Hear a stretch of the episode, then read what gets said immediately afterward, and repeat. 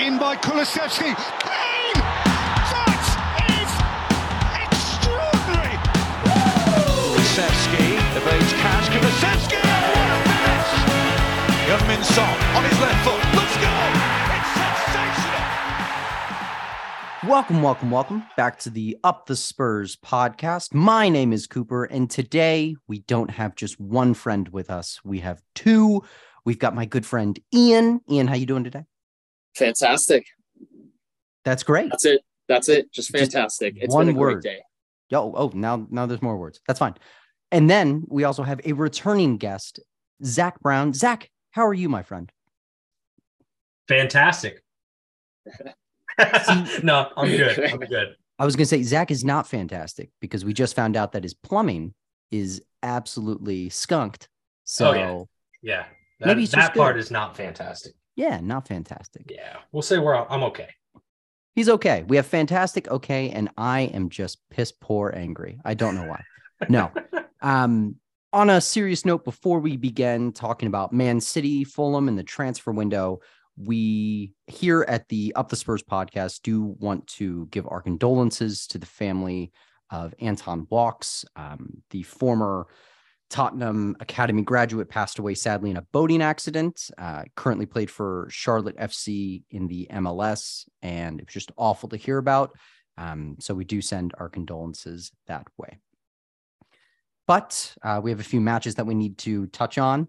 A defeat at the Etihad against uh, Superpower Man City, a lovely win against Fulham um, that I did not see coming, to be honest. But let's go back to the Man City match. It feels like a year and a half ago, um, but it it wasn't. Uh, it was kind of uh, an epitome of a Spurs season in 90 minutes.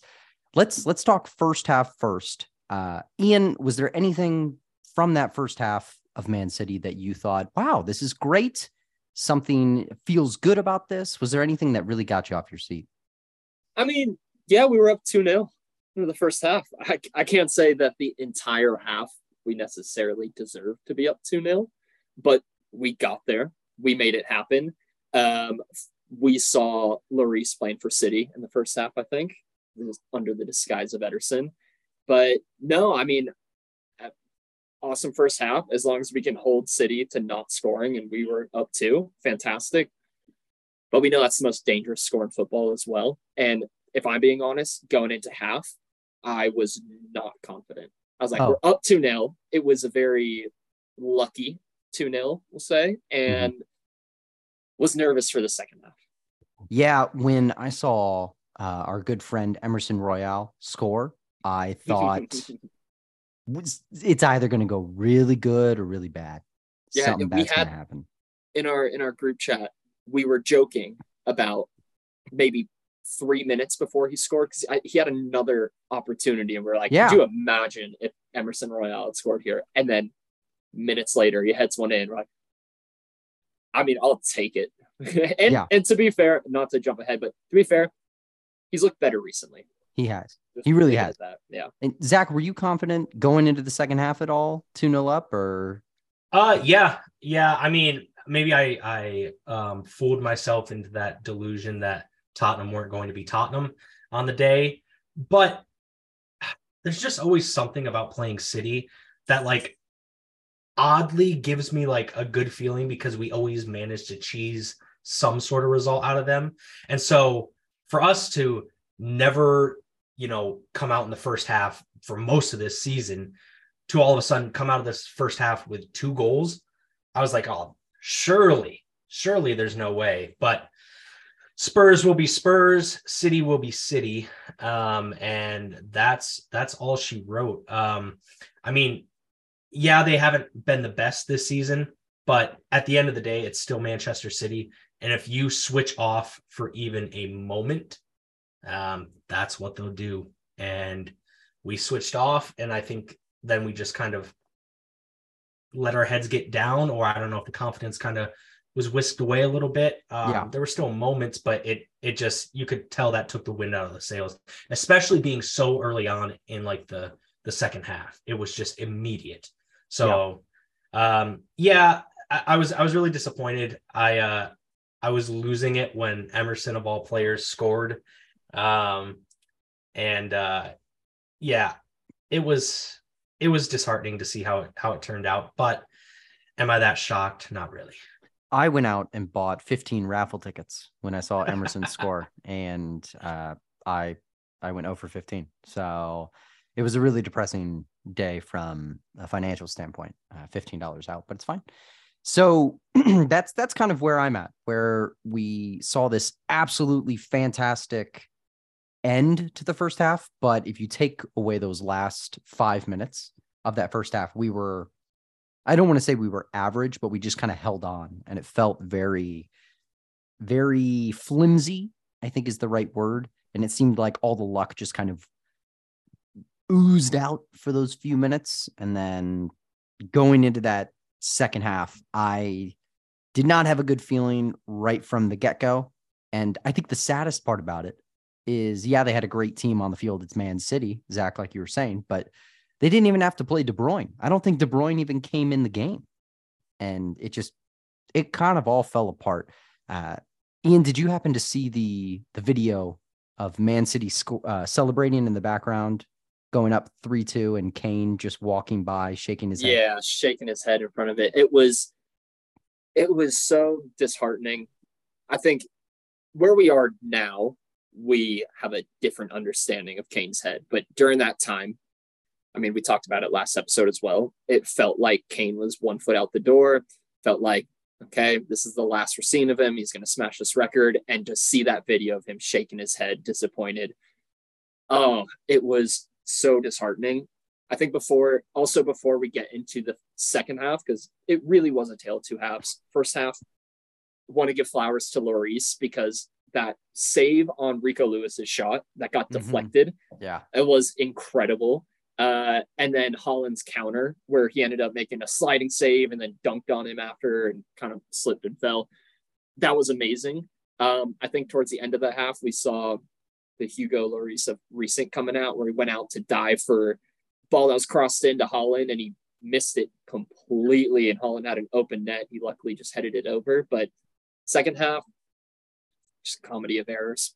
Yeah, really was. Uh, Zach, where where do you think we went wrong second half? I know it's a broad question, and you can paint it with a broad brush if you want, but where where would you kind of say if you could pinpoint, I mean, I'm looking at the score line 51st minute, 53rd, 63rd, all within the first, what, 18 minutes of that second half. We were down 3 2. Uh, where, where do you think it went wrong?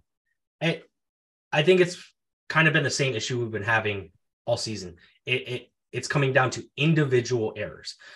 There's not too many times that like I see us concede goals that it's like, oh man, the whole team was like completely off or anything like this. It's it comes down to one person messing up the job that they're supposed to do. Um, and, you know, you can't do that in the Premier League. Um, uh, we saw, you know, from the the whole culmination, just our entire back line, there was just mistakes kind of riddled throughout it. I mean, we saw that. That's how we gave up um, a lot of those goals. Granted, some of them, you know, were good were good efforts by City. But it's the same old story that we've said time and time again. It's just individuals switching off. And uh, like I said, can't do that in this league because, especially a team like City, even without KDB, will make you pay. And and that's that's what it kind of came down to. I mean, we saw it on the reverse end too. You know, City made an error, and that's how we we uh scored our you know one of our goals so it's uh, it's it's getting tiresome but it's the individual errors as opposed to the whole team um, that's really biting us in the ass and i think you can you can kind of look at the benches for both squads uh, even even just just at a glance i can tell you city's bench was 300 million pounds and looking at our bench uh, Richarlison, Sess that take it to 90, Bissouma 110. Uh, it's about 150, 160 million. And I know that's not the way to judge a squad off of how much money is invested, but I love Tanganga. I love Sarr. I love Davinson Sanchez, but they're not. Do you? I love the thought of loving those players. the concept of Davinson Sanchez Yeah. is I- incredible. yes. the concept of a, a an aerial ball winner that is just strong, quick. and has an amazing dance in his back pocket. We, I, we've never seen it in a Spurs shirt, and I think that is criminal. It's I, especially I think after the 96 minute winner against Watford. Uh, I don't know what the heck that was. Uh, Uh, yeah, I think he needs to bring back bring back the uh, the mohawk. I think Yeah. that I think that might be what it is. It's the same. I have this weird concept. It's the same with Dier. Dier needs to bring back the long hair. Long hair Dier was where it was at. Yeah. And he he cut it off went went buzz cut prison cut Dier just hasn't been the same. Long Yeah. hair Dier, those long beautiful blonde streaks. Oh yeah. That's it, it lies in the haircut. Absolutely. That's a really good point. I think we need some. If, if we really look at the squad, we really need some different hairstyles. In I'm it. sure there is someone out there that could put together a, a thread of haircuts and performances. Because how many times have you seen like a player gets a haircut and their fan base will be like, "Oh, he's got a fresh cut. He's ready Yeah. for this game," and you just see them drop absolute stinkers. Oh, there has to be some correlation there. I'm I'm I was convinced. gonna say Dele Alli, like that. The Mm. last season, he was changing his hair every three matches, and it was awful. I, I will say, I would take Benoit Assou-Ekotto and Oh, his whatever. Glorious. It was like it was. It was like there was uh, a Out starfish in his hair that just poofed it up in the back. Oh, I'd take that over Ben Davies and the clean crew cut any day of the week. So it was a it was a terrible end of the match. Uh, it was three two for a majority of it, and then it all kind of uh, was epitomized by a long lay air on a massive punt from Ederson that Mahrez kind of latched onto the end and scored. I, I don't know. It it's it's a difficult one to take if I'm putting on my Spurs, Spurs, Spurs. Ah, ah, I love Tottenham hat. It's like, oh man, I would have loved to have win one. We had we had three points in the bag at half, but then the other part's like, well, it's Manchester City. By losing, they make up some ground on Arsenal in the title race. But we're not going to mention that because I know the ultras will come after us in force. Um, is there any anything else, Ian, Zach, that you want to add about the Man City match, or do you want to move on? Yeah. Yeah, real quick. Just wanted to run through the four goals we conceded in the second half because I've, I've watching them, watching it live, and just kind of being like, "Wow, what happened here?" To Zach's point earlier, just individual errors. So the first goal, Lloris came out for the ball, missed it entirely, didn't quite get to it. We had numbers in the box. I think we saw our center back saw Lloris coming out and backed off a little bit. And when he doesn't get to it, City's there first. Could attribute that to him you know, it's a tough one. It's kind of that middle ground. Second goal, uh, terrible defending. Perisic was beat so easily. I let's just say Mahrez was on fire that game too. He was Absolutely. Incredible. It was Leicester Mahrez, but Perisic beat so easily. And then Romero's caught in no man's land because nobody's tracking back. He's got two defenders, can't decide. They get one. All right, cool, whatever. Um, before the third goal, though, it's 2 2. And Perisic gets a ball played across to him. Edge of the six. A sure goal, and Rico Lewis sticks a foot out and it deflects out. I had that gone in. I mean, honestly, like seeing that ball crossed, I got Bergwijn Mhm. vibes. I was like, oh, we love playing against City. We love this late comeback. We love like just grafting it out. And I thought it was going to happen. Yeah, and I, I just want to add in. I, I want you to finish on the goals really quickly. Uh, Rico Lewis has benched João Cancelo for. He's I think he's a fantastic player. rightfully so. Yeah, he's been incredible for them. Yeah. Sorry. Keep going. Keep going. Yeah. But third goal, um, Perisic lost out on a cross to Mahrez. He tried coming way out for it, and Mahrez kind of settled it right at his feet. Um, and then Davies is just absolutely burned by Mahrez. And then Lloris gets Laura's Lloris was beaten in near post for the third goal. near low near post. Yeah. And that's like rule numero uno for keepers is do not get beat at your near post. And yeah, it's like a slight deflection, but still, like that can't happen. Yeah. Finally, fourth goal, like you just said, long lay with a beautiful assist to Mahrez, one on one to the keeper. It's only going one way. So yeah, just individual errors, Zach, like you said, just breaking them out there. And it's it's kind of the the common culprits we've seen. And as much as we I I, I hate every week coming in and being like, oh, another Lloris error. Oh, another, you know, error from our defensive line that should have done better. But it's just the reality of, of what's happening. And part of me's like, I mean, I think Lloris has five or six goals leading to errors, like double more than the next in the league. We talked about that on one of the pods. And part of me's thinking that's not sustainable. Like it has to go down, but it's every match we're saying, hey, maybe we could still be up two to one, but no, I don't know. Um, yeah, and moving over to Fulham, likewise, I I didn't really have any confidence in the squad, especially when was it was it unchanged or Yeah, it it was, was- an unchanged squad. Unchanged. Okay. Thank you. Yeah, unchanged from the match against City, and that scared me a little because I wanted to see uh, Doherty uh, start instead of Emerson, but I think I say that every single match.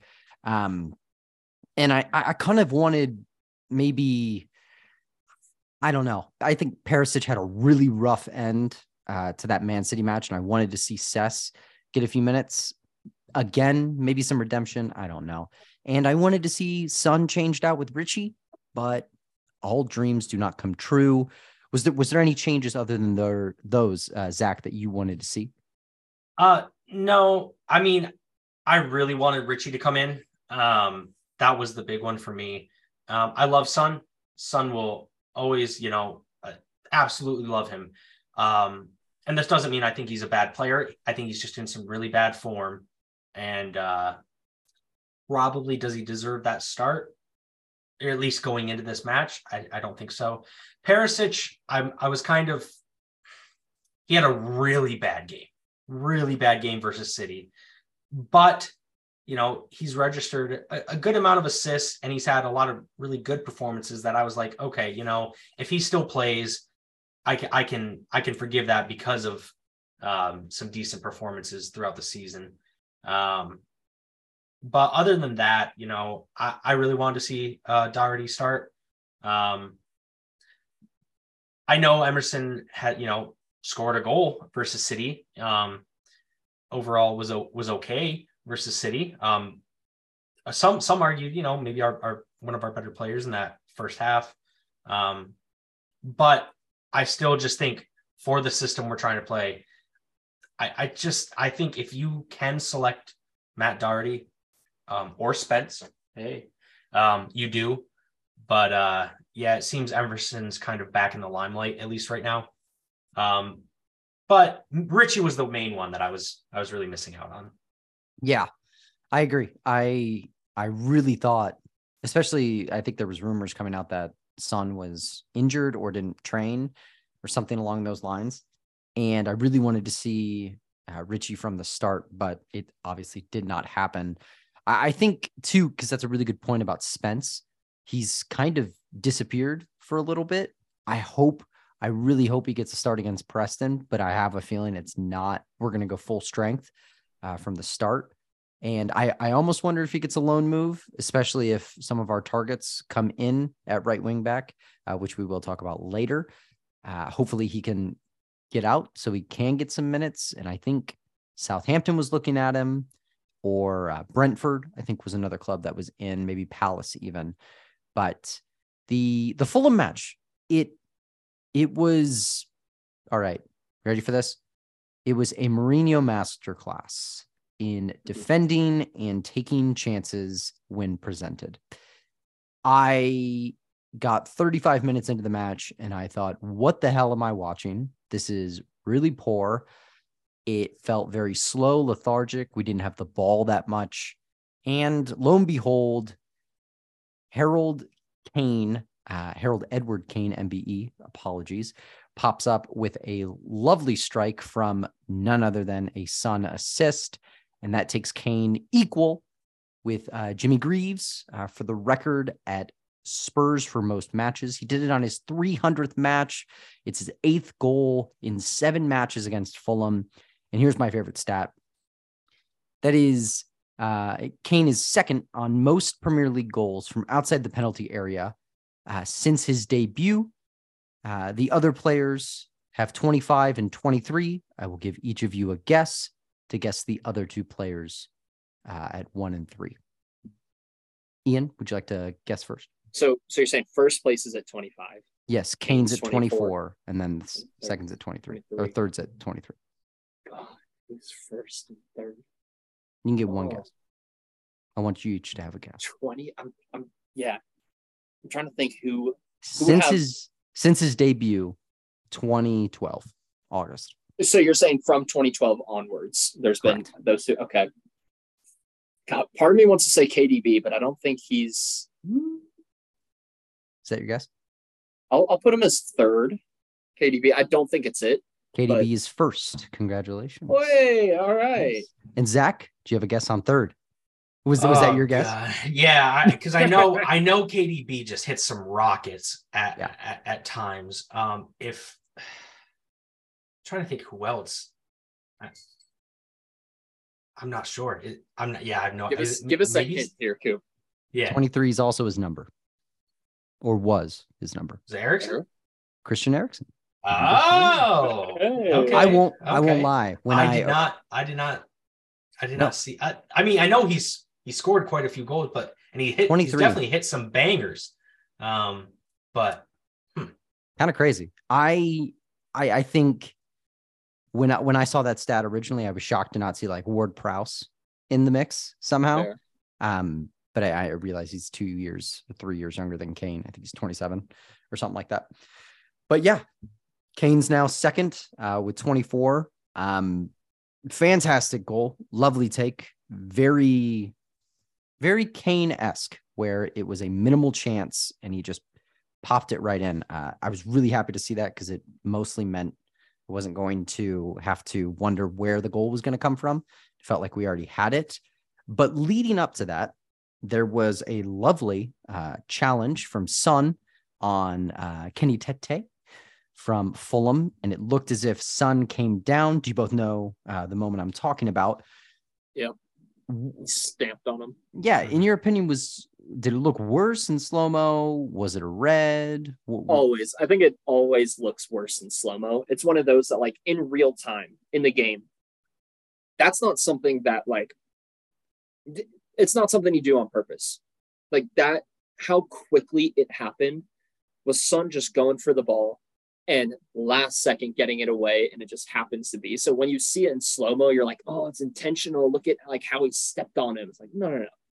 He just was going for the ball and happened to miss it. And that's unfortunate. It very easily could have been red, Yeah. 100%.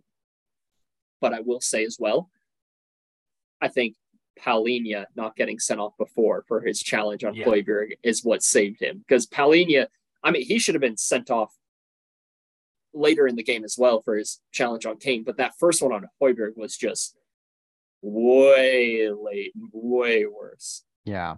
That sticking on the Son uh challenge. Zach, did you think red, yellow?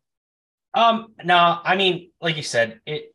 Sorry, I kind of just spilled shit all over my iPad. Um,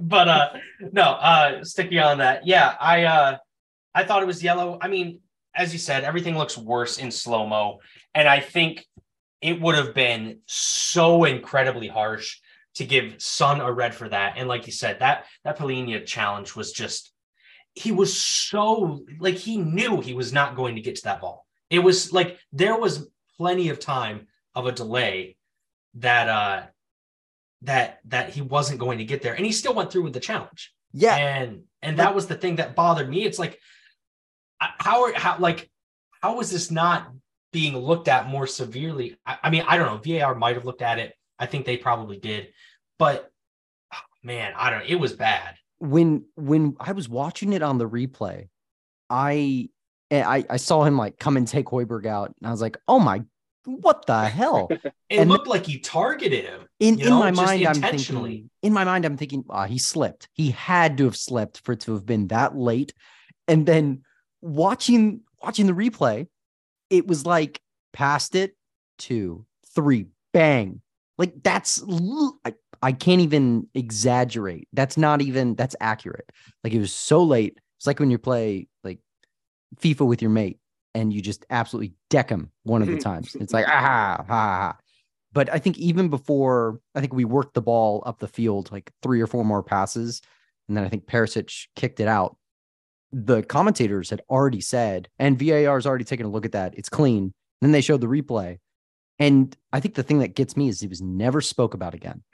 No one mentioned it until the Pon- Palhinha should have been second yellow for kind of I I- Kane kind of embellishes it a little bit for me, but he still goes in like He came in sideways. yeah, But, like the thing that bothered me with that one on Kane, because like yeah, Kane embellished it, and yeah, like it wasn't the worst challenge in the world, but both his feet were together and sideways. He kind of jumped at it. It's like that's not that's not a natural tackle. That's not Right. something you like.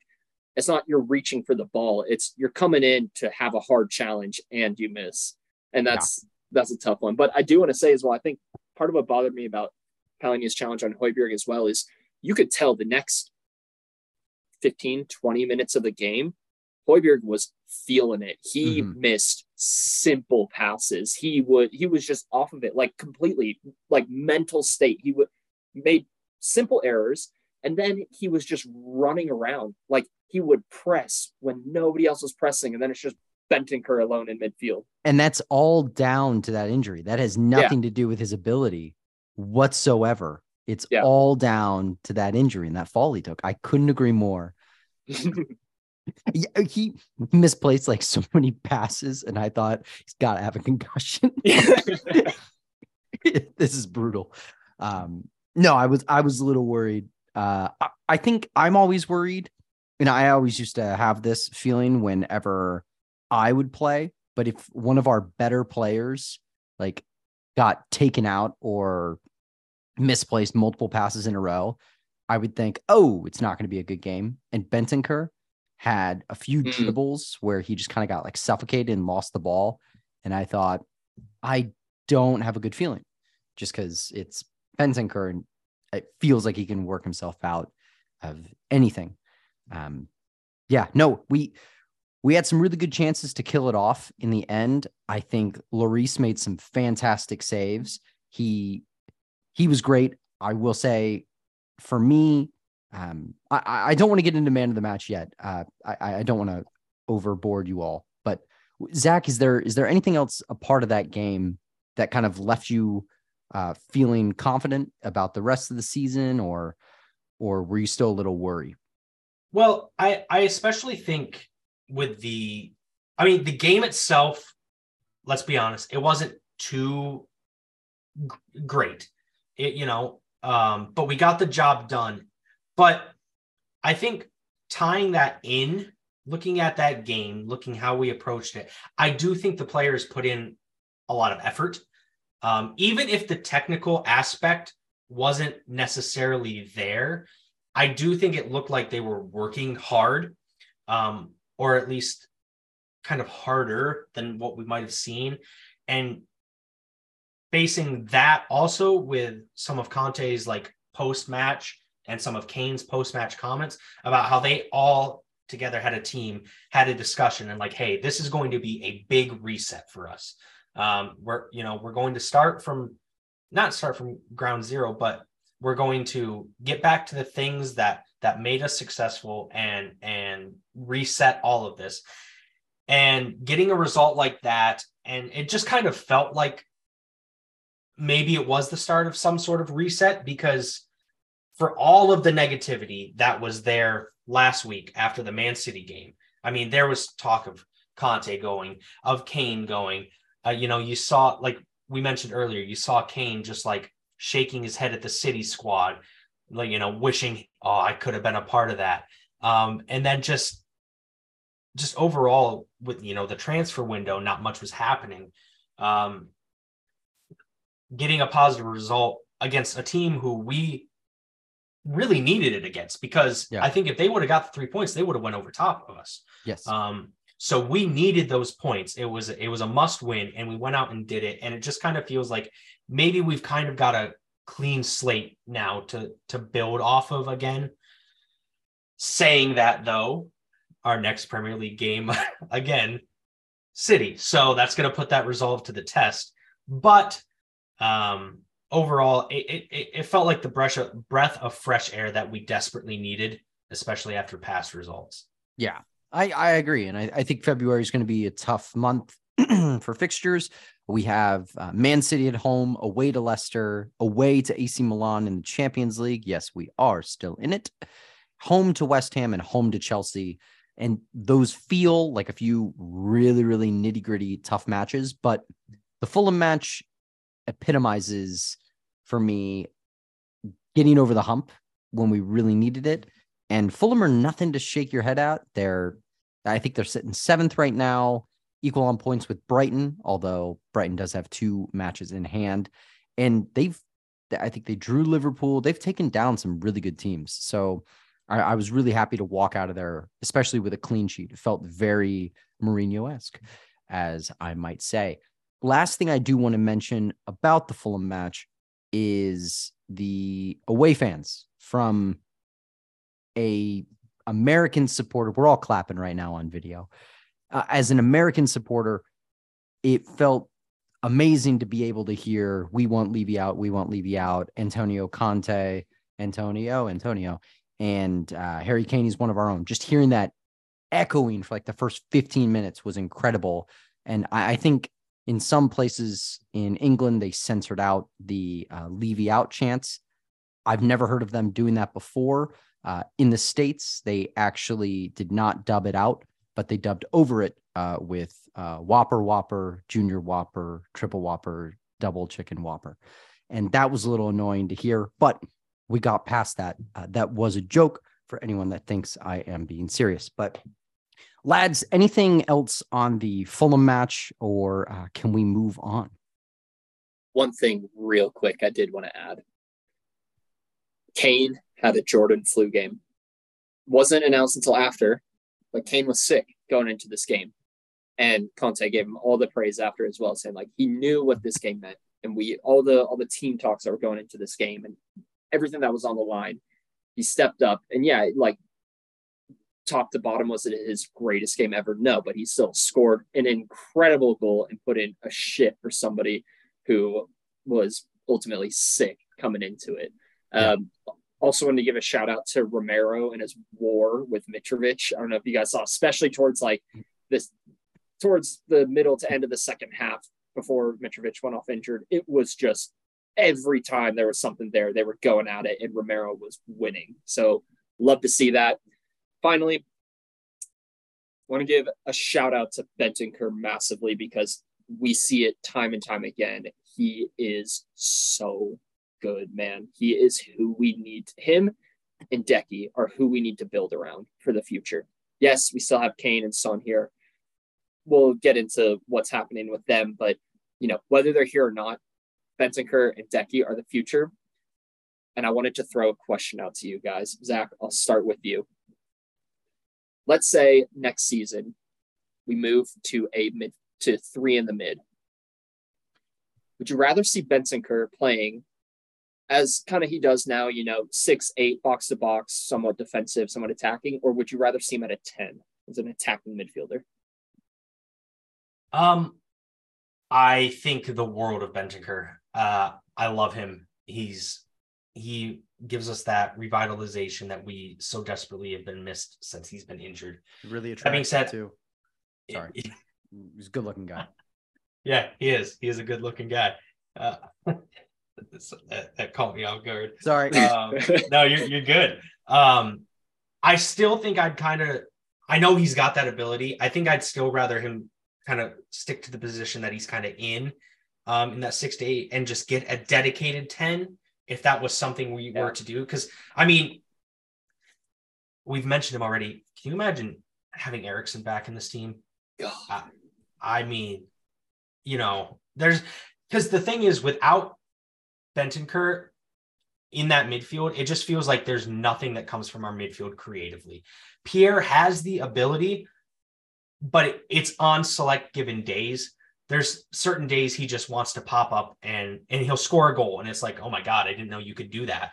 Um, but then there's also a lot of times he just passes backwards or sideways, and I get it. You know, rotating and keeping the possession is important, but it looked Bentancur is just more progressive, and God, we we've missed that. But I I, I do think if we were to to flip to a three man, um, I'd rather I'd rather just get an out and out ten. If we had to do a three man with the players that we have, then Mhm. yeah, I'd like to see him probably in the more advanced role, um, with maybe Bissouma playing more like that box to boxy um, type. Um, because I think he's I think Bentancur could definitely do the do the job, but I still think an out and out ten would be if we were to go to that would be would be preferred. Yeah, yeah, and I, I I like your point there. I think like he's that player that can drive out from the back. But Coop, I want to get your opinion on it, and then I have one very quick follow up question that I think you'll really enjoy. Lovely. I think you should stay as an eight, and maybe Bissouma becomes that six. I I, don't know who else it would be. Um, I I'm thinking with the thought that either Conte stays and he goes to a uh three five two, or mm-hmm. he leaves and we bring in a project manager, and we go to three in the midfield like a four three three. Have Bissouma sit deep, Bentancur, and I don't know, Tanguy and Ndombele at the other center mid. I, you know, you stole the question. You stole what I was thinking out of my Oh, mouth. I'm Could you? I just wanted to just for a quick second. Like let's say let's say Højbjerg Bissouma trade off on that six role and we play like a four three three. Could you imagine Bentancur and Ndombele playing next to each other? Let's let's let's just assume that Ndombele has worked on his work ethic a little bit and he can actually like defend a bit. But could you imagine Bentancur and Ndombele playing next to each other? That'd be pretty beautiful. I I would love it to death. Uh, I still think there's a player there. I don't think it's at Spurs. I if Napoli want to chuck 30 million our way, sounds For great. sure. And if I had it my way, and let's say we don't go big on a center back, we need to go big on at least one or two center backs. Bring in uh, SMS and have Bentancur and him uh, in the midfield together. I think that'd be absolutely insane. Uh, no, I, I don't know. I'd love, I'd love for him to be back, but I don't think it's going to be possible. Zach, how you to be, about that? to be honest, I oh god, I Tanguy's natural ability is just superb.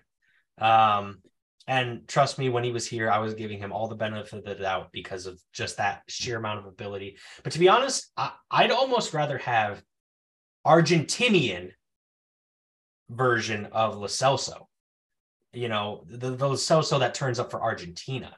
Uh, because I think he he's just a more effective player. I think Tanguy would kind of not be the Bentancur role, but like he can progress it from deep or deeper. Whereas Gio, at least again, Argent, I have to make it so clear. Argentinian version of Gio is is better at that little link up attacking play and and and the final third. Um, but I think both of their futures are are done here, sadly. And um, who knows? Geo might be make weight for another deal that looks like it might be happening if we were to make that permanent in the summer. Yes, yes. What a fantastic lead in. You like I- that? You like that, that? was that was really good. I'm the host. Stop it. Uh, I'm joking. Um, I did want to add because Eriksen, that was a really good point. I I don't see why we didn't bring him back. He's on 150,000 pounds a week, according to Spotrac, and that would put him, oh my god, right below Romero, and right above Lenglet, who is apparently on 145,000 pounds. Oh God, a week. that's I know. I, I feel depressing. indigestion just from saying that out loud. Also, Perisic is on 180,000 a week, which eh, that's fine. enough. Yeah, sure. You also didn't Uh, pay a transfer fee for him, so like you know, It's a good eh, point. whatever. Very good point. I, I will say Lucas is on 90 a week. So that'll be nice to uh, potentially see the back of him. I, I like him a lot. He did a lot of great things, but it's time to go. Listen, Incredible. here, here at the Up the Spurs podcast, we try to have fun uh, talking about some very depressing topics of Tottenham Hotspur. So give us the benefit of the doubt. Let's move in to kind of the meat of this podcast episode. Uh, the the Fulham match and the Man City matches were the pre-dinner salad, the appetizers, maybe some oysters, and this is your is your short rib with uh, a parsnip puree. It's Mm. the transfer window, my friends. I had that the other night, and oh my gosh, it's really good. Uh we've got some news. So I'm going to start with something we already kind of know is done. Uh the hijacking of Danjuma from Villarreal on loan, which the hijacking on loan sounds a little weird, but he was done and dusted at Everton medical was done. He had done the media. He had shaken other players' hands. It was funny to look back at some of the receipts from Everton accounts being like, he's going to take us back. Like, we're fine. And Danjuma's like, I'm going to do my best. He, it's like proven he's said all this. And then 24 hours later, uh, we get the here we go from Fabrizio Romano saying Danjuma is coming to Spurs on loan and I I don't know. Uh he's great. No, I- I'm not going to say anything. Zach, thoughts on Danjuma? I first of first of all, I want to pour one out for for Everton fans. They are going through it. I have I have nothing against Everton. Um, you know, good old Timmy Howard. You know, uh, put it in a good old American. Donovan too, baby. Donovan Yeah. on loan. Never forget. um, I I just want to say I feel so bad because we've had this happen to us. You know, Willian. with the, exactly. Um, I saw the like you were saying the one there was a one Everton supporter, and I don't know if this screenshot is true or not, but I'm going to take it as such. And he quite literally messaged Danjuma on Instagram and said, "Welcome to Everton, lad. We need you to give it everything for these next 18 games." and Danjuma replies, "My brother." I'll play in the blue with all my pride and honor up the fucking toffees. And and I just you can't you can't write this. It he was in there, shook players' hands. I think he was supposed to go to training or something. Like there was a few documents that needed signed, and he was going to go to like training either today or the next day. Um, and here we are. Now, while Fabrizio Romano has given it the here we go stamp of approval, he did give the here we go for Danjuma to Everton. So until he is holding that shirt and it's officially announced, who knows? Chelsea signing everyone might come in and hijack him from our hijack. Who knows? But that being said, it does look like it's happening. And uh, I'm I he's a good player. Is he going to set the world on fire? Probably not, but who knows? You never know what a, a new change of club could do. Um, I just think rather they're incredible players or not, I think especially coming off that Fulham result after Conte and the whole squad was like, "Hey, this is going to be our big reset." They you add players to that, regardless of their ability. I think it just freshens the squad and just gives them more confidence going forward. And so I think it's great to see. I think um, he's a much better bench option than, um, well, Lucas isn't one because he's always injured. Um, and Bryan Gil obviously doesn't have the full trust of Conte, even though he's put in some good performances. Um, yeah, I'm excited. I am I over the moon? No, but um, yeah, I think he'll be a good player for us. And again, feel bad for Everton that a player who would have been an absolute starter um, and pot- potentially save them from relegation has come to sit on our bench. Uh, it's it's it's almost like we're inadvertently relegating them by by doing this deal. The here we go from Fabrizio Romano was four days ago. So, Zach, you're a very respectable person. I don't care. Everton, get in the mud. You, sign, you hired Lampard. Up the Spurs. The Spurs, eat it. Cobra Kai Dojo coming at you. Biatch. Okay. That Danjuma, 34 matches uh, played, I believe, last season, 16 goals, four assists. I think he also had, was it six goals in the uh, Champions League, led Villarreal to the semis, which is an incredible feat. Uh, Ian, do you know much about Danjuma? You know, when we signed him, I went, cool. Like, I remember him at Bournemouth. I remember like seeing glimpses of him in the Champions League for Villarreal. And like, I've been hearing a lot about him, but to be honest, I didn't like know the full extent of him. Went to good old YouTube and watched some highlight reels. And of course, you can't judge a player off of that because and Ndombele. But um, just based off of what I've seen in those highlight reels, he is a saucier Steven Bergwijn. And that's saying something. I think Steven Bergwijn used, he was, he was great, great winger, used a lot of pace, used a lot of strength. Danjuma loves to use a bit of skill as well. And he loves a one-on-one. And Mhm. if he can beat that player, he has had so many mags. His feet move so fast. And I think he's a desperately needed attacking option. If we look at the Fulham match, we had a total of nine players on the bench. One of them was Fraser Forster. Seven of them were defensive players, five defenders across the back, and then two center defensive mid, leaving one Richarlison. We have one attacking option coming off the bench, two if you count Bryan Gil, three if you count Alfie Devine. Now, this is a player that we need. I think he he can he comes in to play Son's role. He's a left winger who can shift in as kind of like a makeshift striker, does all of that. I'm excited to see what he's going to do here. Um, more importantly, we play Everton on April 1st. I just looked that up. That is going to be incredibly hostile, and I hope Richarlison starts as well. 2 0 Um, victory. Richie and Danjuma.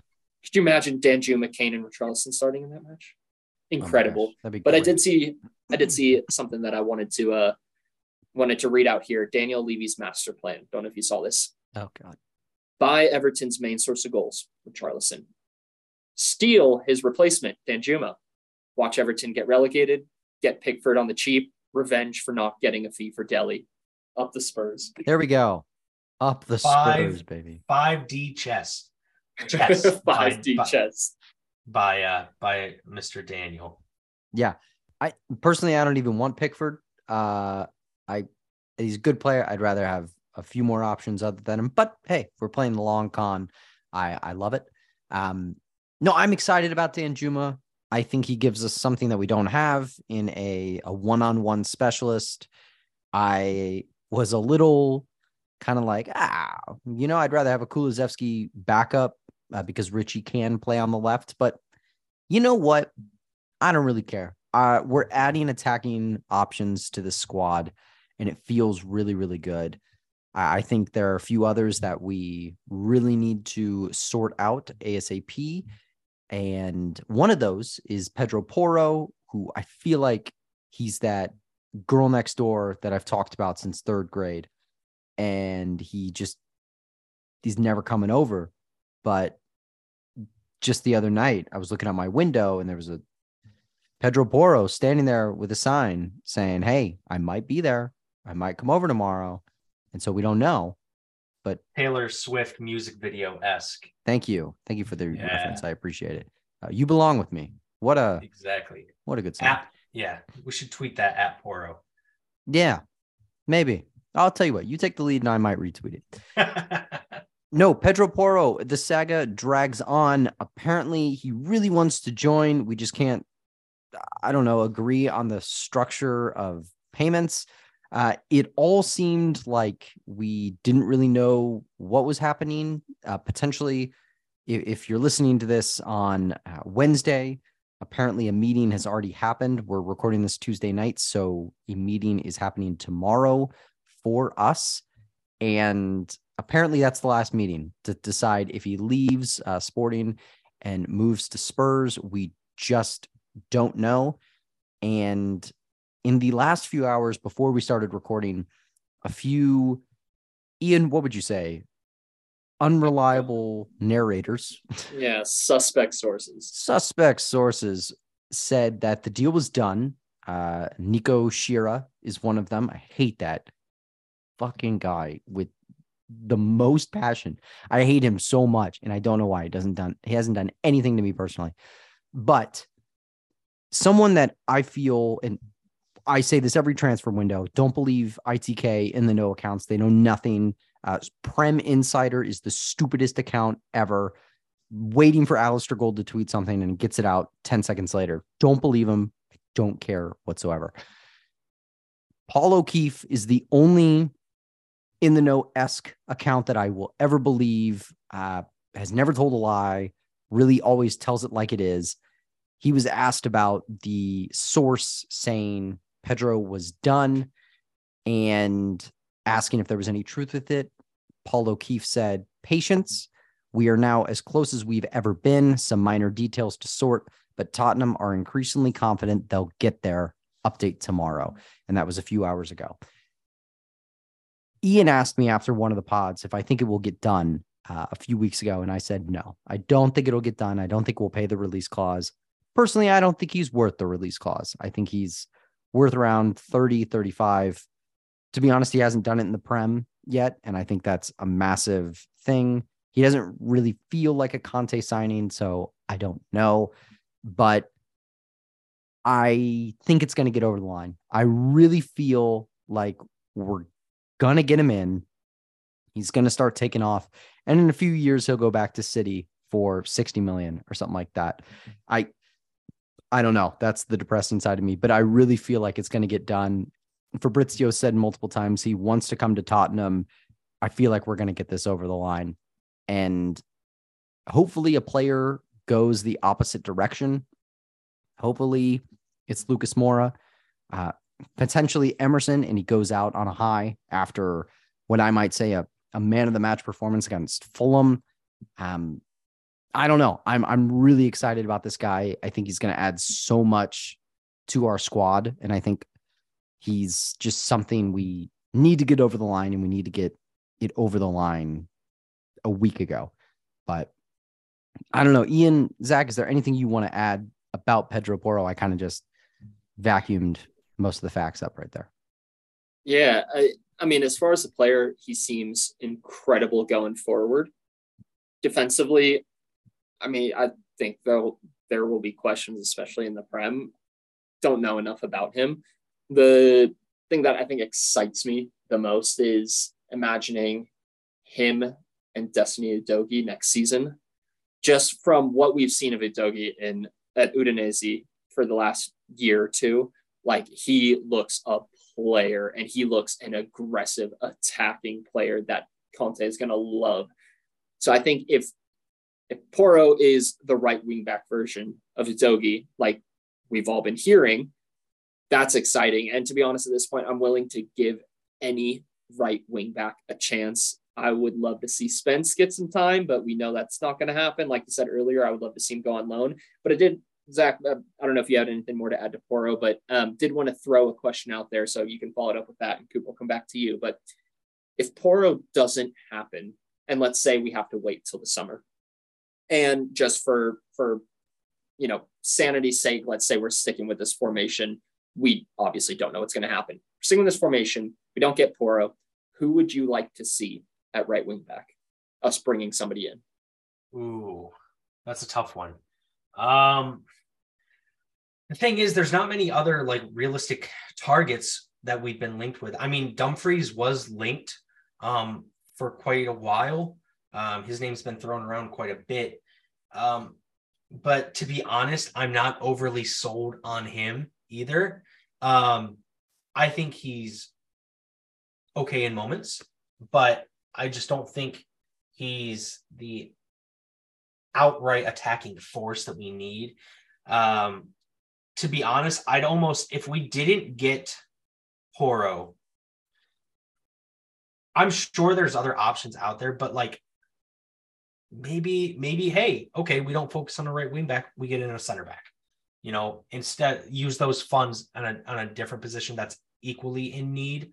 Um, I just think, I mean, Conte sees these players more than we do, but I just think Spence is your, he's right there, man. Use him because what we have seen of him, he, he's been so, he's okay, hasn't been so good, but like he looks like that sort of player. Um, and I just think between him and Doherty, I think that's enough to do the job, um, at least for now. Um, but I just, I really hope Porro gets over the line.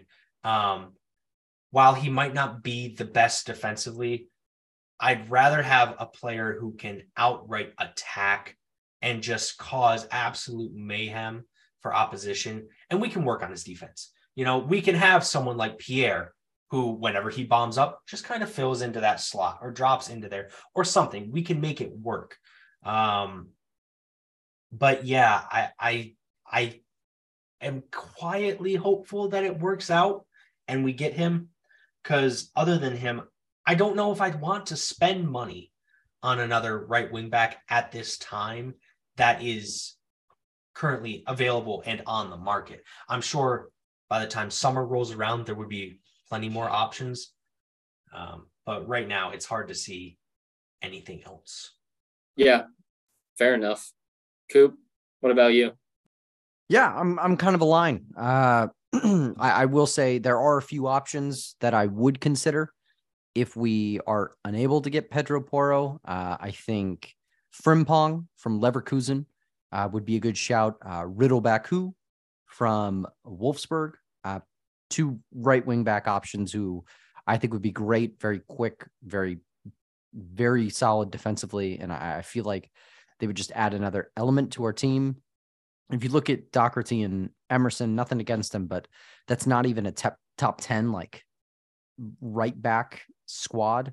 And so it feels a little uh, lackluster in that sense. I I feel like there's a lot we could do. Um, once again, I don't know if we'll do it. I mean, Tariq Lamptey from Brighton, like that's another shout if his hamstrings don't snap in half. Uh, Serginho Dest, if we really want to go the American route and go yeehaw Cowboys. But I I don't know. It feels like if we don't get Porro, we'll have wasted so much time on Yeah. him, like literally 25 days. Uh, yeah, and all the the energy that's been around it. Like if if we don't get Porro, it's going to be a sad story, and it's going to be another depressing Tottenham spell. But I did want to throw one name in the hat.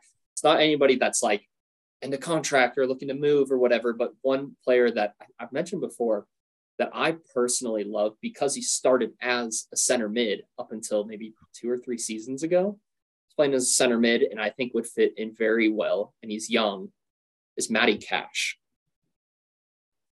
After what he did to Doherty, I will not mm-hmm. have that mm-hmm. Polish bastard. I know. I know it's a tough one to swallow, but I think his playmaking ability as a right wing back or just as a right back in general, I think he's only 24, something like that. He's got like a, a insanely positive attitude.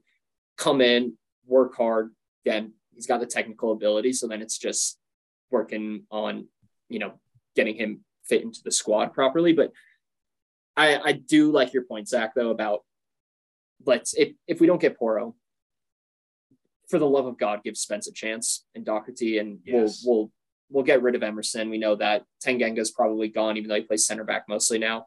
But yeah, we I think right wing back's a tough one to swallow if we don't get, but we desperately need a center back, two center backs more so. I think that Matty Cash shout is it's all right. I, I kind of like it. I kind of don't. Um, Yeah, it's it's not it's not groundbreaking. It's not No, like we're bringing yeah. in this superstar and somebody's going to be insane, but it's like he's a player who will come in, do a shift, and and kind of like a Højbjerg, where like a lot of the stuff they do you probably won't see, but it's that kind of how it affects the team as a whole and the the, the momentum of the match. his last he, he extended his contract seven months ago until 2027. So I don't. Tough one. Yeah, I think it'd be very very tough. Uh, I'm also I'm also I kind of a, a Doherty fanboy. And so yeah, I kind of want Cash's head on a spike because he, ru- he ruined my boy. Um, That was brutal. yeah. That was brutal.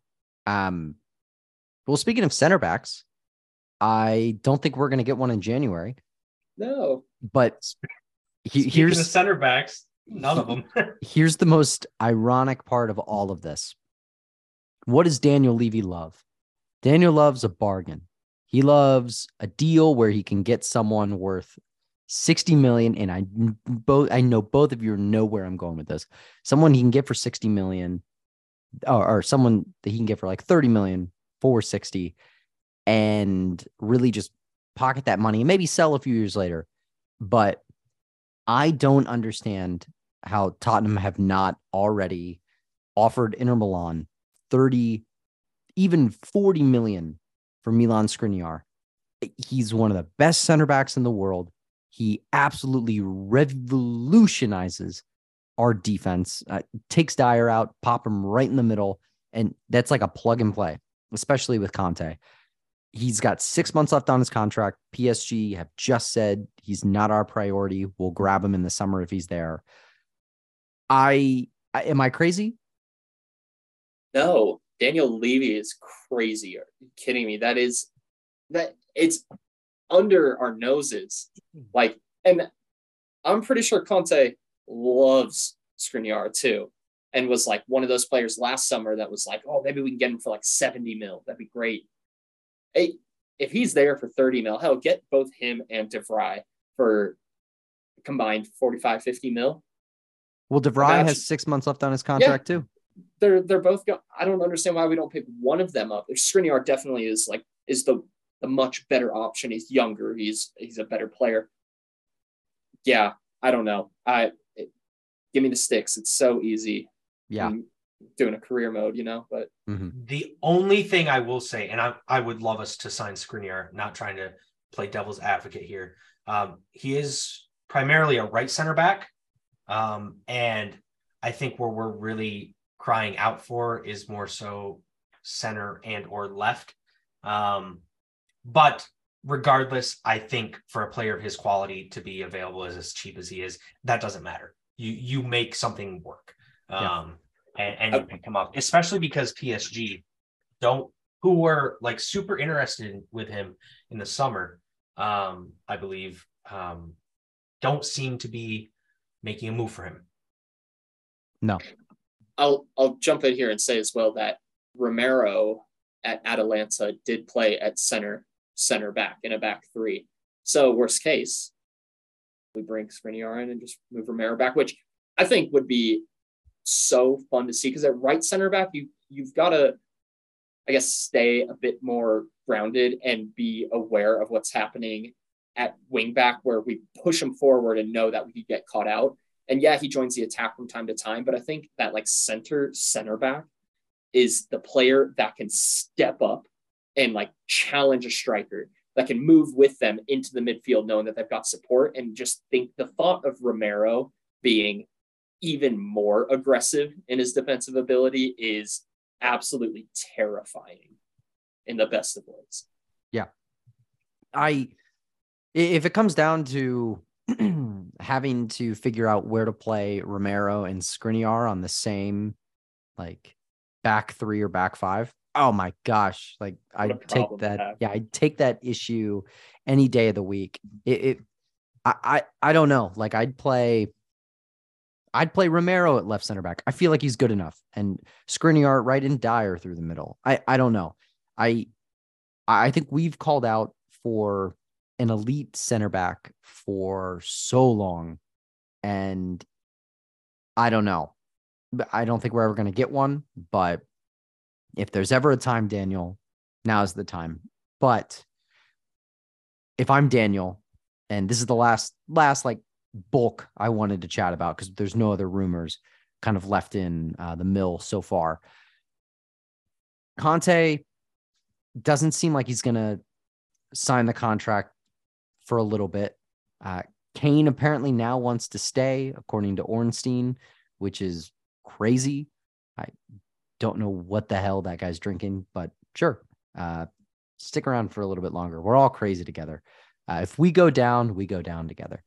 And if if Conte somehow makes it to the summer and signs a new contract, I I gotta think he's only signing that contract if he's promised, and don't take these names for gospel. Bastoni coming in, um, a whole not rebuild because there's not much. Like I, am hesitant to say rebuild because I think that scares away Conte. Uh, revamp, get out, like, oh my gosh, like there's so many players that can go, especially in that back line, and you just pop in Skriniar, Bastoni, de Vrij. Like that's three players that changes the the direction of this team kind of moving forward. But but my question to the both of you is do we think Conte is going to stick around in the summer? I know it's a loaded question because we don't know how the rest of the season is going to end up. Um, but first off, let's let's keep it at that. Do we think Conte sticks around uh, for for for the next year? Zach, do you want to do you want to kick it off? Um, I might be kind of going against the grain here, but I, I think so. Um, I'm I'm not quietly confident because obviously there's been stories in the media and everything, but we also kind of saw this before when we were having some really bad form and maybe the transfer window wasn't going our way. Um, I remember like around January uh, of last year, there were all these stories as well um, that Conte was going to walk, um, especially after that Burnley game. Um, but I don't know. His post match, a lot of people, especially, and it's and it's very easy to get caught up into it. Um, kind of forcibly read between the lines of everything that like people say. And all along, I don't know, Conte's kind of talked like, hey, this is a this is a project we've started to do something, blah blah blah. And now, granted, he also hasn't helped his own case because he's very non-committal. But he'll, but then again, he'll say long-term stuff. Um, so it's very flip-floppy. But I don't know, with his comments after the game against Fulham, um, it sounded good. He said he was really proud to be the Tottenham manager. Um, I don't know. You can only take so much of people at their word, but I don't know. Um, the biggest thing I think is if Kane does sign a new deal, I think that's very promising for Conte. Um, and I, someone correct me if I'm wrong, and maybe maybe I am. I thought, didn't we have an option to extend Conte's contract? Is it something that had to be agreed on by both parties? Is that what it was? But I I could have swore that I saw Paul O'Keefe at some point say, no, no, no, it's Tottenham's option to extend. I think maybe I'm wrong. I I originally thought that they both had to agree, but that wouldn't make sense. So Tottenham does have a 12 month extension, but if they extend the 12 months, Conte is like, all right, deuces, I'm out.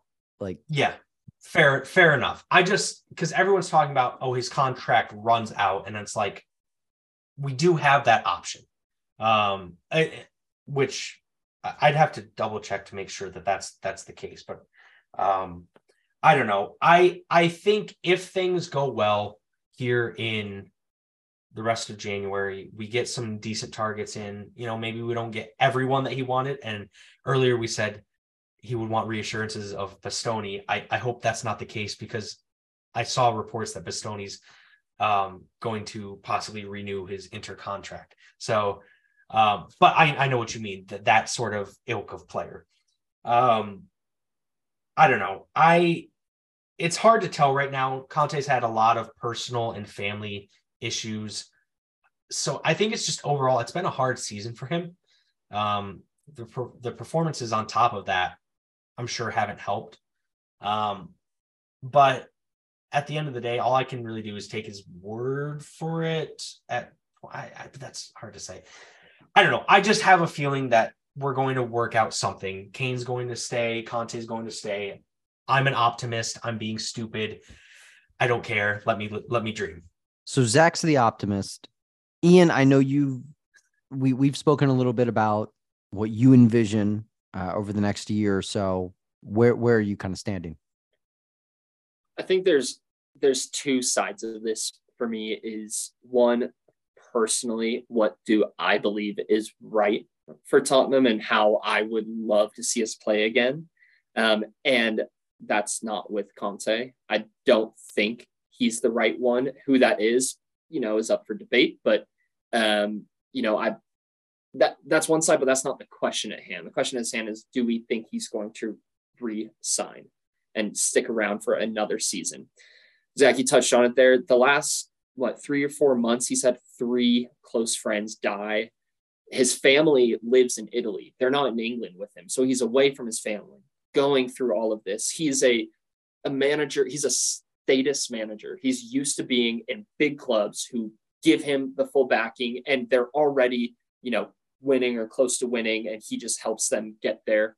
Um, and he's playing and he's managing a club that's not quite that. So there's been so much that has gone on in his life outside of it. Like you nailed it on the head, Zach, of like, it depends on how I honestly I think it depends on how February goes. February is such a huge month with the the matches that we have, not just in quantity, but the, the teams that we're playing. Um, and it it's one of those that I could see the end of the season coming. Last game gets played, and he just sits down and just is like, I can't, I can't do this again. Like, I can't go through this. I just went through the worst year of my life. I need, I need to just go. I need to go back to Italy. I need to be with my family. I need to not do this again. The other side of it is, like we're saying, if Kane signs that contract and he sticks around, what he said over the weekend like literally just the words that he said over the weekend changed my entire out view on like what's happening here because he said i want to help kane. And it's like oh we know he's been talking so much about like the state of tottenham and what needs to happen. And so if he does stay it's got to be a decent finish to the season where reform's form's looking up. Kane signs a new contract and he's i'm not going to say is given the full backing of like go spend 400 million in the summer but at least the opportunity to clean house, to do what to do what Arteta did. Like as much as I hate looking at Arsenal as the the reference point for this, take losses on players that do not fit. Who cares if we lose? You know, if, if Ndombele goes for 30 million, yeah, we paid 70 million, but he's not the right fit here. At this point, take the losses, clean the house, and if it really is his prerogative to stick around and help Kane and Tottenham do something they've never done before. He's got to have the freedom to just sell whoever and use those funds to buy because Coop, you said it earlier, we have so much money in players that don't want to be here, we don't want here, and need to go, frankly, for their careers. I mean, look at our center back situation as well.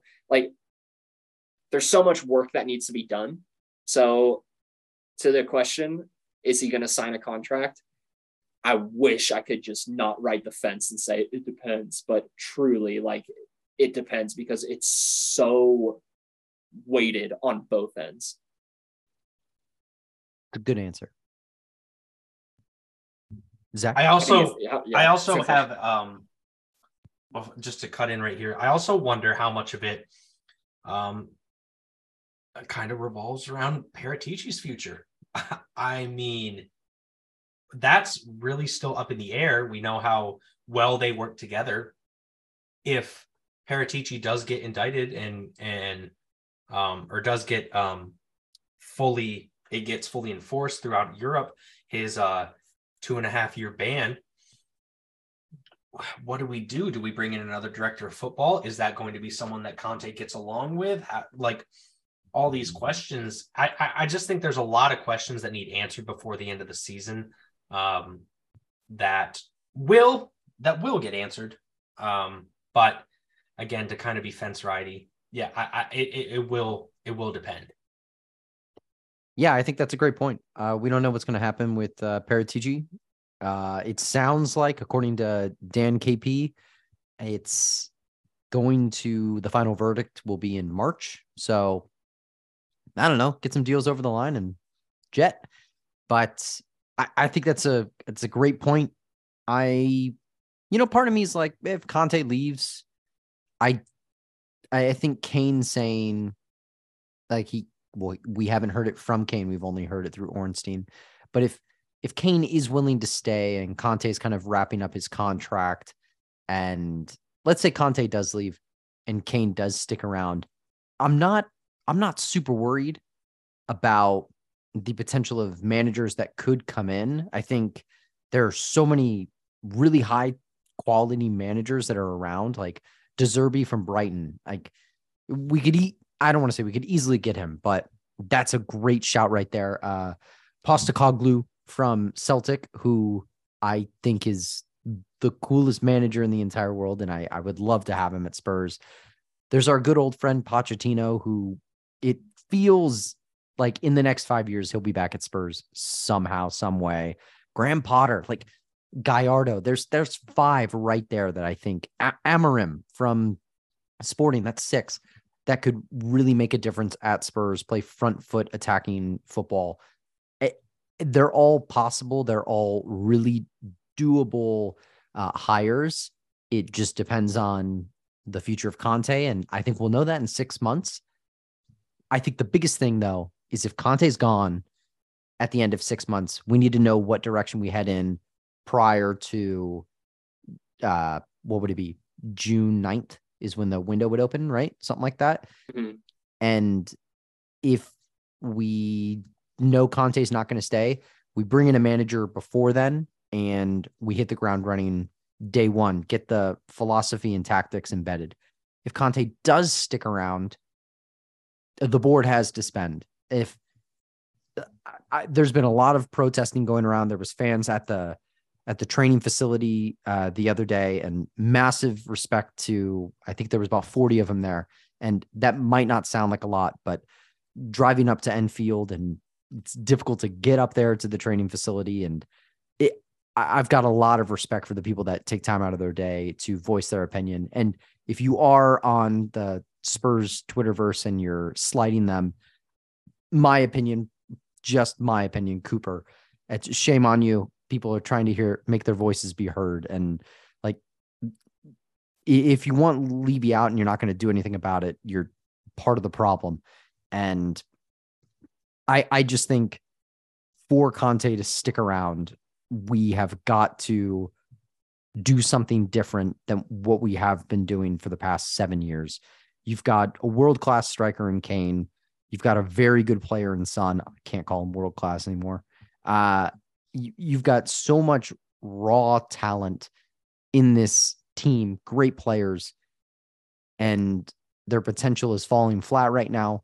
Just whatever, I, I don't care if it's Mourinho, Conte, Gallardo, Postecoglou, De Zerbi, whatever manager you bring in, you need to back them and you need to back them from day one. And if they fail, you, you get them out in 18 months, but maybe not 18 months, sorry, 36 months. Let them fail three seasons in a row. Us fans would be happy to go in a direction for a considerable amount of time rather than the serial winner route and watch us fail every single six months and debate on do we gonna have are we gonna have this manager at the end of the season? Uh, do players really want to stick around? Are they going to sign new contracts? We just kind of want some stability, and I think that's what this club needs.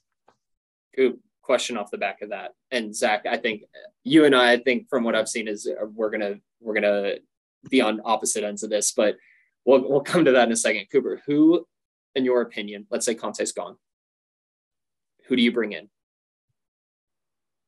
Uh, like any like realistic. Like, I mean, from all the options that are out there, or open to moving, or you know that let's I, I would say realistic because at this point, like we have attracted some fantastic managers. Obviously, it's not going to be like let's bring in Pep, but you know, from from the options that are out there, who do you see? Who would you like to see if you were Daniel Levy right now and you love Tottenham? Who would you want to come in and lead the charge on a project? If I'm Daniel Levy, it's the worst day of my life. But No hair, it's all gone. oh my gosh, I might shave. If I if I have it my way, I'm bringing in, I'm paying the money and I'm getting in De Zerbi from Brighton. He's done it in the Prem. He's it's. I watched an analysis video of them playing Liverpool, and it was brilliant. They Like, looked so good in that the, game too. the box in the midfield just moving around the entire time. It's so simplistic, but it's so difficult to master. And like I said, I love Postecoglou from Celtic. I think he's a great manager. I think he might be a little too um uh Might be out of his depths a little bit. I don't know about out of his depth. I think a little too like ferocious, like a little too front foot for like the Premier League right now. It for anyone that doesn't know, Postecoglou uh, was a part of the City Group, so he kind of learned under Pep from afar in China or Japan for a little bit. I think he's a fantastic uh, tactics wise, and he's made Cameron Carter Vickers one of the best center backs in Scotland, which he always had some talent, but it's Cameron Carter Vickers. Uh, so I go with De Zerbi. I I don't care. Throw. It's going to sound crazy, but if you want a manager for the next X amount of years, you go and throw 40 million at Brighton. Like, it, what's the difference between a manager and uh, a Davinson Sanchez? Like, for real, go and grab De Zerbi and hit the ground running. Ian, you think do you think De Zerbi would leave Brighton at this point? not in the middle of the season? Um, well, I, let's let's say end of the season. Do you think he would be open to leaving? Ah, I I I think so. Like he he coached Shakhtar. They were in the Champions League multiple years in a row, dominating leagues. He he knows what it's like to win a league. I think Brighton's an awesome club and an awesome project, but I this is going to be a really weird take. I think Graham Potter's a great manager. I think De Zerbi is as well, but I think the the best part about Brighton is their scouting. Like Mitoma, three million for freaking Yeah. Mitoma, who's oh my gosh, he's so good. Sato as well. Yeah, Caicedo, and I don't think Evan Ferguson, like yeah, it's great, but I don't think they're ever going to uh, oxymoronic because we've never won anything in like the past 15 years. I, they're never going to reach the pinnacle. It's never going to happen. And if it, it's all about getting into the Champions League, and once that happens, that's awesome. But it's it's never going to click at Brighton. Could it click at Tottenham? Probably not. But there's a higher potential. Yeah, totally. Zach, what's your thoughts? So um, I'm more so of the camp, you know, I'd want Conte to stay. I want to back him. But that's not the question. Um, if he were to go, who would I want? Um, it's tough to say. I I do think whoever we end up with, it has to be someone attacking, or at least more attacking, because this the past three managers have not been. Conte has the ability if he, you know, those if he gets attacking wing backs, but overall, is it an attacking system? No. Um, so I think there's kind of three people on my list um, that I would kind of go for that I think feel could happen. Um, probably two of them more likely than than the one. Um, first and foremost, I I'm not opposed to Mauricio Pochettino coming back. Um, I love Poch. Poch made me feel connected to the club in a way I've, I, you know, I was, I've never had before uh, and I haven't really experienced since. It was there was just a pure love. I remember feeling so cold, even though at in my head I was like, this might be the right decision to let him go. I just I was miserable that day. Um, but is it too early? Is it the right, the best fit? I don't know. We know Poch is a project manager. I think that's what we need. Um, so, I mean, I don't know. I don't know. I think if Conte was to go, I don't think it would be a horrible route. Uh, another name is um, Gallardo, Gallardo, however you pronounce it. I think he's, you know, attacking 101. You know that that's the uh, again, that's what if we aren't going to play defensive football and win trophies, at least let's not win trophies and play attacking football. Um, and another name that like it is available, um, I don't know, maybe Luis Enrique. Um, You know, um, they played some good stuff at you know at Barcelona at, at times, and I don't know. Again, I'm just kind of trying to think of like realistic managers um, who could play decent football with the squad that we have. I don't know. Those are the kind of three. Uh, but again, plenty of names that like Cooper has shot out there. You know, would I be opposed to any of them? No, because if we're at the point of letting go one of the best, at least in terms of like winning things, managers out there, it has to be for a change of style completely. It can't yeah. be just someone else who plays like. I'm sorry. Do not let Thomas Tuchel anywhere near this club. I, I, thank you for saying that. Oh, oh I've God. been holding my breath. I was like, I swear to God, if somebody the, here says Thomas Tuchel, no. the thing is, did did did Dortmund at times play good football under him? Sure. Did Chelsea? God no. Chelsea were dog to watch. Did they win? Yes. Did they win a Champions League? Yes. But is it different to what we're playing now? No. It's it's literally switching out, you know, some uh, uh, it's switching out a manager whose tactics that we don't really like and just putting a new fresh coat of paint on it and saying, "Oh, hey, look, it's something new." You know, when when Levy came out with that message saying we're going to return to attacking football, then hired Nuno and then hired Conte. I, am okay with Conte's given his CV. Um, and I mean, his Inter side scored a stupid amount of goals, stupid amount. Um, we've yet to see those through those that sort of playing style come to fruition yet at Spurs. I'm hopeful that if we give him the support and backing and players that he needs, we can. Um, but if it if it's not meant to be, I don't know. Those are those are kind of three people I'm that are kind of on my radar. But please, no Thomas Tuchel. I don't. Yeah. No. So so you're very much on the Conte in side of things then. Like you would if, if it were down to you, end of the season comes around, you would like to see him stick around another season. I, I think so. Um yeah, I I I think he's kind of at the moment, he's really only I mean he had a winter transfer window um because he took over halfway and that that was fantastic. I think he's had one summer. Um and he always has said from the beginning we're we're this is going to be a process. We, there's a lot to fix here, and Poch spoke about it when he left. You know, there it's it's it needs a rebuild, a painful rebuild, and we didn't do that under Jose. Didn't do that under Nuno. We've been adding some nice pieces of furniture to our house, but we've got to redecorate the walls. You know, it's it. We need to change things up, um, and I, I think if we keep adding quality players like a Porro. you know, I think Danjuma is a good option. Who knows? It could work out that he's fantastic, um, great. But I think Porro is a player that is very much Conte wants from what we've seen. So I think if you back him and give him those type of players that he wants, I think we'll see more success from him. Um, so yeah, I, would like to see him get back and stay. Yeah, yeah, and then just to voice my opinion on this for the nth time. It feels like every episode I am very much Poch in. I think now, honestly, come summertime, I couldn't think of a better time to bring him back. You said it before. We know that he's going to return at some point. He has unfinished business here. I think he what he needs more than anything is what he didn't get in his last term here, which is the backing the backing that like Conte's been pushing for.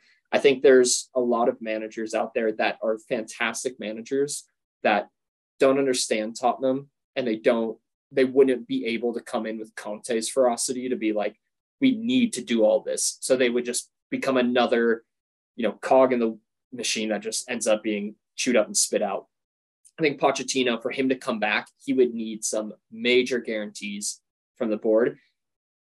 Conte walks, it's a sad day for Tottenham because of how incredible how how incredible his CV is and how incredible of a manager he is.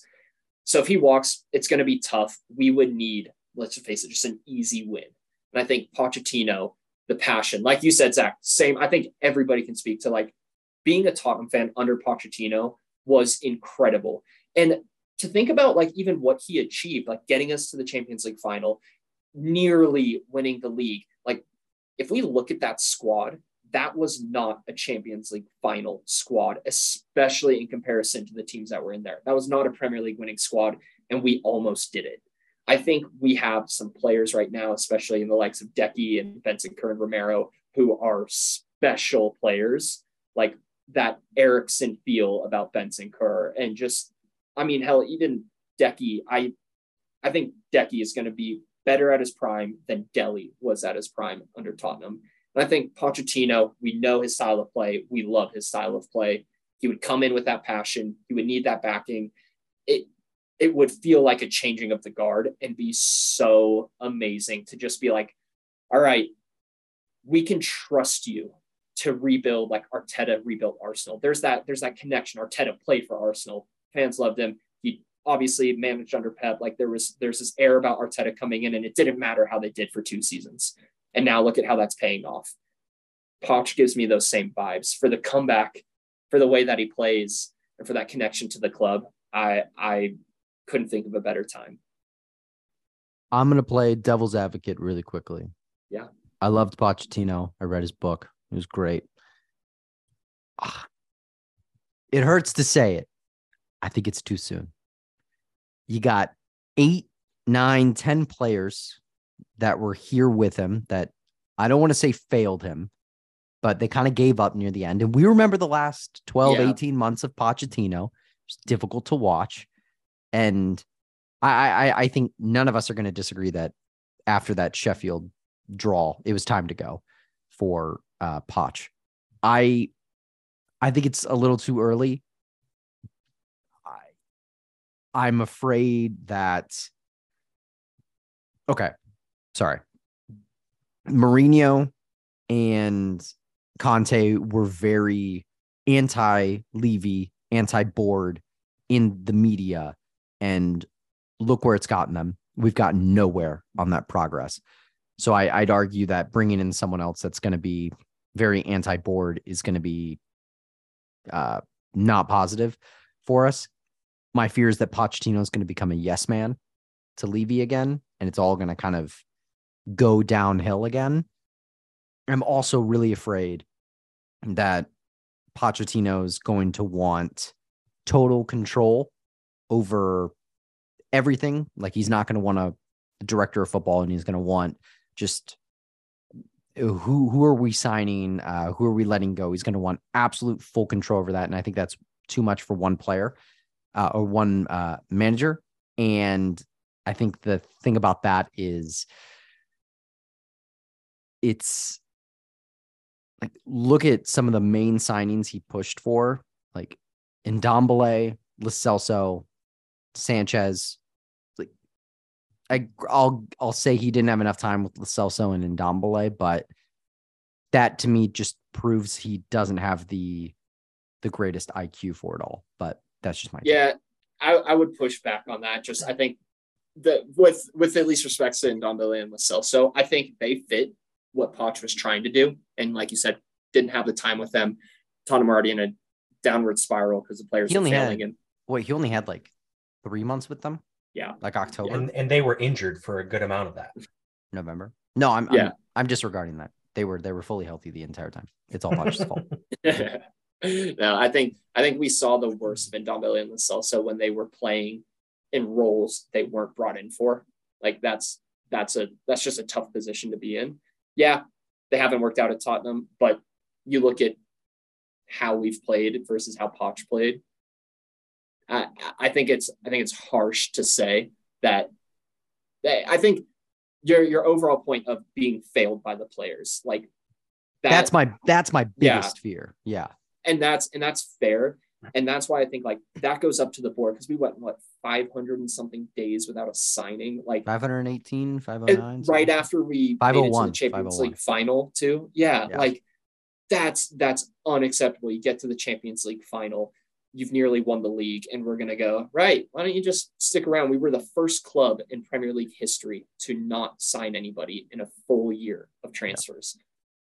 After doing all of that i think the only way that he actually comes back at this stage, because you might be right, it might be too early because of the players that are still around, but I wouldn't trust anybody else more than Poch to clean house. Like, I think he would, in order for him to come back at this point, there would have to be guarantees from the board. There would have to be control given over.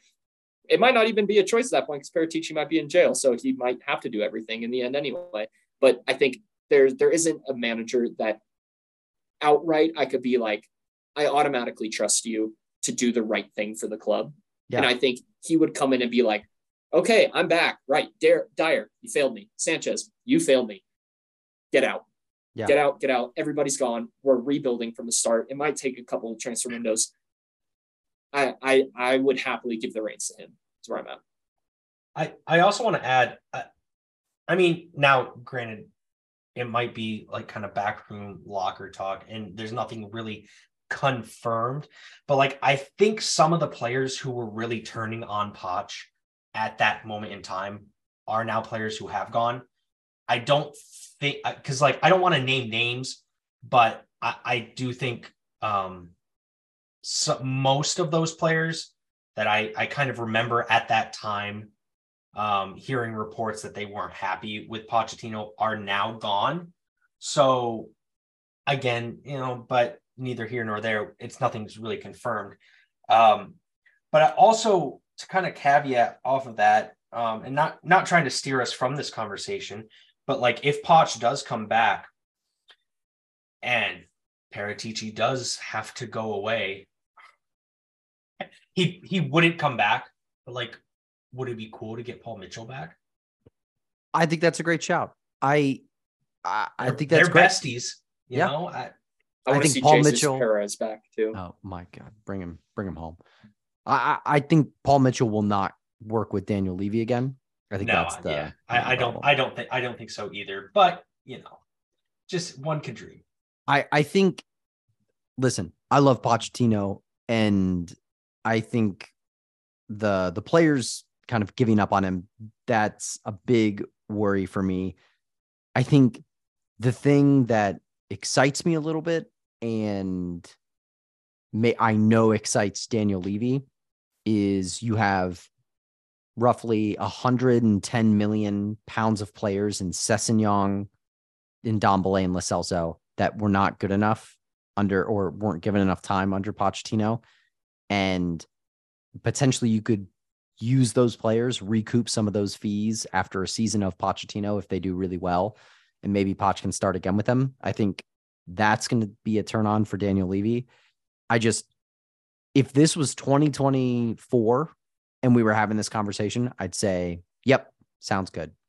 I, I'm all in, but I think it's one year too early personally. And I, I don't know. I, I almost want him to coach another team somewhere else, like maybe not like a Dortmund. I think Poch would be great at Dortmund. Like pop over there and get some more experience and then come back so for for you, does he have to? Is it just managing more, or is it winning more? That's like really it feels too early for you. I think it feels too early because some of the players are still here. Fair enough. And who who knows? Maybe in a year Levy's gone. Maybe we sell. Like I don't know. Fair. If if I'm QSI and let's hypothetically say I buy out Tottenham, the first thing I do if we don't have a manager or we have an iffy manager, I bring back Pochettino. Easy way to get everyone on your side. And I'd be more confident in that just because slap Pochettino with 400 million in transfer fees and just be like, hey, go wild. The fans love you. It's going to take a little bit, but we trust you. I will also add, I, I think, I think the Spurs board are scared to uh, release their earnings because I think we are going to be at a. At, I think those revenues are going to show that there's no reason we shouldn't be spending a good amount. And so I think maybe that's kind of why we're seeing moves sort of materialize because um, there I, I think there's no reason that Conte shouldn't be getting the backing that that he deserves because I, I think that's going to be a very hard, um, I don't know, hard pill to swallow for fans who already aren't fans of of ENIC if they see record-setting revenues and it not being pumped into the squad. So I, Yeah. I, I don't think ENIC has any anywhere to hide in, in the oh we're just poor old little Tottenham don't make money. They've made us a, a money revenue cash cow, and I think there's nowhere to hide. So whoever comes in, you would think would have to surely get money if someone were to come in. Well, we've got seven more days of the transfer window at the time of recording this, six more uh, if you're listening to this on Wednesday, the 25th. We've got some really, really good uh, prospects in Porro potentially coming in. Maybe we make a late bid for Skriniar. I don't know. I almost feel like after Danjuma, if we get Porro in, there's one more, maybe like an Evan Ndicka or something like that uh, at the end. But there's a lot to talk about. We've got Preston uh, coming up in the FA Cup. Hopefully, we go full strength and we walk out of there with a victory because Prem clubs are dropping like flies uh, in the FA Cup, and I feel like that's actually a really good chance to win. Uh, a another uh, bit of news is that uh, our UCL opponents, AC Milan, I believe they lost today to Lazio 4 0. And I don't know, that bodes well for the Champions League as well. But there's a lot to look forward to. Uh, we're on the up. It's going to be a tough end of February uh, and potentially end of January, but we will possibly be back with all of you, uh, provided the transfer window ends and we hear from Don Fabio. Uh, hey, they promised us February 1st we'd hear a statement from the club, and we haven't heard anything yet. So we shall see. Uh, Ian, Zach, is there anything else that you'd like to add before we go? Up the Spurs. Up the Spurs, and also, um, hey, a Dutch winger maybe making his debut against City. Maybe written in the Seen stars. before. Oh. Yeah, we'll see. but but yeah, up the Spurs. up the Spurs. Thank you very much for listening, uh, friends. Uh, you can find Ian at Ian underscore Arch on Twitter and Zach at the THFC. And my name is Cooper at an American Spur. Up the Spurs. We will talk to you all soon.